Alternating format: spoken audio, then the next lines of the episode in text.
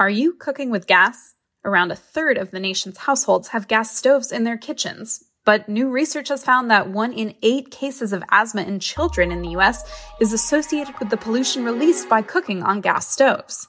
A member of the US Consumer Product Safety Commission has even suggested a ban on new gas stoves because of this public health threat, but they haven't acted yet. This is Pulse Check. I'm Alice Miranda Ollstein. Representative Jason Smith, a Republican from Missouri, is expected to become the chair of the powerful House Ways and Means Committee, defeating Representatives Vern Buchanan and Adrian Smith. With Democrats still in control of the Senate, the committee's legislative power will be diminished, but it is expected to tackle issues like Medicare benefits and telehealth. And in other committee news, Senator Bernie Sanders, who is slated to lead the Senate Help Committee this Congress, is not happy about Moderna's reported pricing for its COVID 19 vaccine.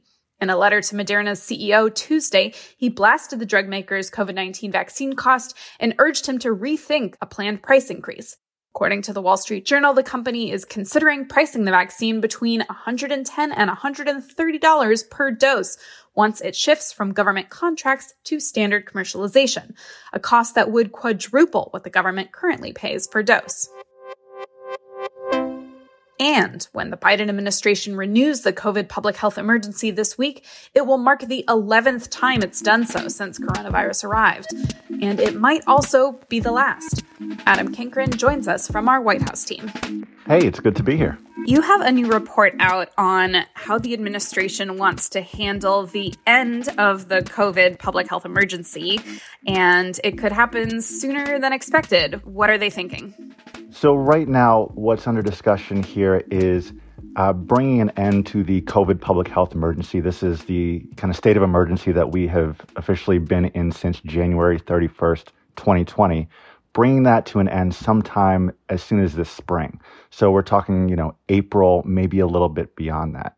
And the reason being that, you know, we've been under this for more than three years now. There's a feeling that the various benefits that we've had by being under this PHE are not as significant anymore. It's harder to justify, especially as the vast majority of Americans are kind of back to normal. Things are back open again.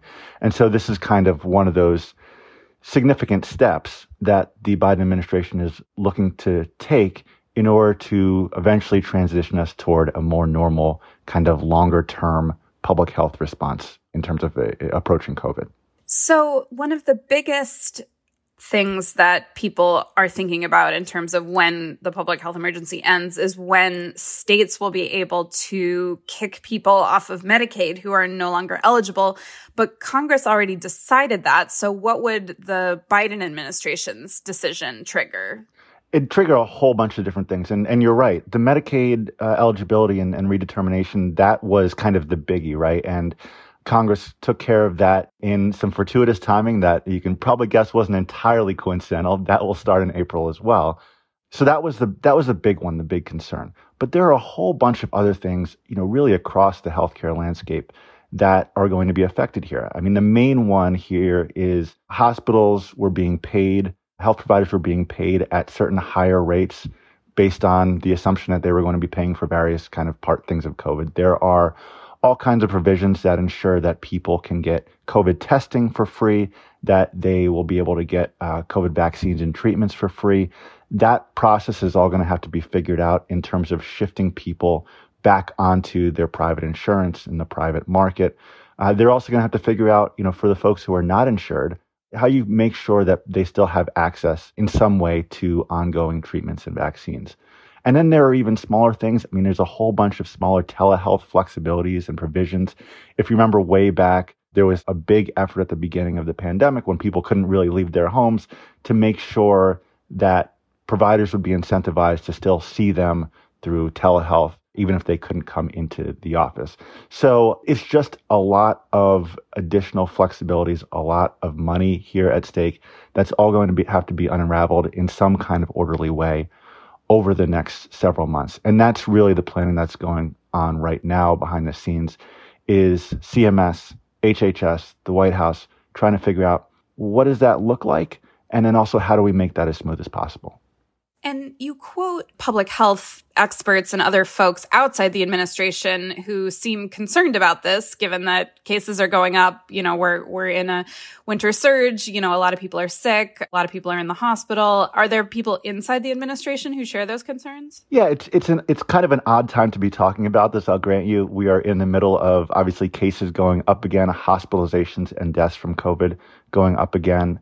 Uh, we have a new subvariant that seems to be the most immune evasive one yet. Um, so it does seem a little bit odd, obviously, to be talking about this. And, and I'd say two things there is one, yes, absolutely concern about making sure the administration has the capability to keep a lid on COVID cases as much as possible. And one thing that I can would really like to emphasize is that this doesn't mean that the federal response is going to be over. You know, as soon as the PHE ends, everything just ends. This is more about trying to figure out a transition out of a crisis operation uh, led out of the White House that we've seen for the last few years and into something that can be integrated into the daily activities of HHS, CDC, so that they can kind of be monitoring this over the longer term, you know, beyond the end of this year, beyond the end likely of the Biden presidency. The second thing I'll say is that the reason that these conversations are happening now is because the anticipation is that despite the surge we're in now, if patterns from the last few years hold, things case wise should be a little bit less severe when we hit the spring. And at that point, the natural question will be okay, so what do we do next? And the administration is very focused on, even as they are dealing with more immediate concerns, figuring out what this off ramp looks like whenever we arrive at it. So, for the first couple years of the pandemic, we had a White House COVID team really running things and Dr. Fauci advising the president. Obviously, Dr. Fauci has retired and it seems like there's also going to be a shakeup in, you know, sort of who's who's running things on this front. Yeah, this is also part of the conversation. So, to your point, Dr. Fauci left at the end of the year. And he, in addition to being kind of the top infectious disease physician for the country, was also the chief medical advisor to the White House.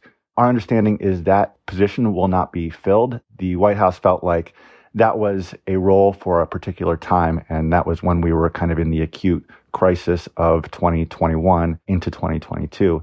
And that now that there's a more established, smoother running response, there's not really a need at this time for finding a new chief medical advisor. As for the rest of the White House COVID team, what we're going to see is likely a slow attrition from that team. So things shrinking a little bit. And that kind of fits with the plan to eventually start to move more responsibility back to the health department and back to CDC. Uh, there's a feeling that it's not really worth at this point replacing people with new hires if you're just going to be winding down the team at some point. You can kind of see the way that this is all trending. Thanks for keeping us updated on this. Always good to talk to you and hope to have you back soon. Same here. Really appreciate it. And that's our show. Our music is by the mysterious Breakmaster Cylinder. Annie Reese is our producer. Our healthcare team editors are Eli Reyes, Dan Goldberg, Barbara Van Tyne, Beth Belton, and Shawn Zeller. Jenny Ament is the executive producer of audio at Politico. I'm Alice Miranda Ollstein. Subscribe and follow Pulse Check for a new episode every day. And subscribe to our newsletters where you can read this reporting Pulse, Future Pulse, and Prescription Pulse. Thanks for listening.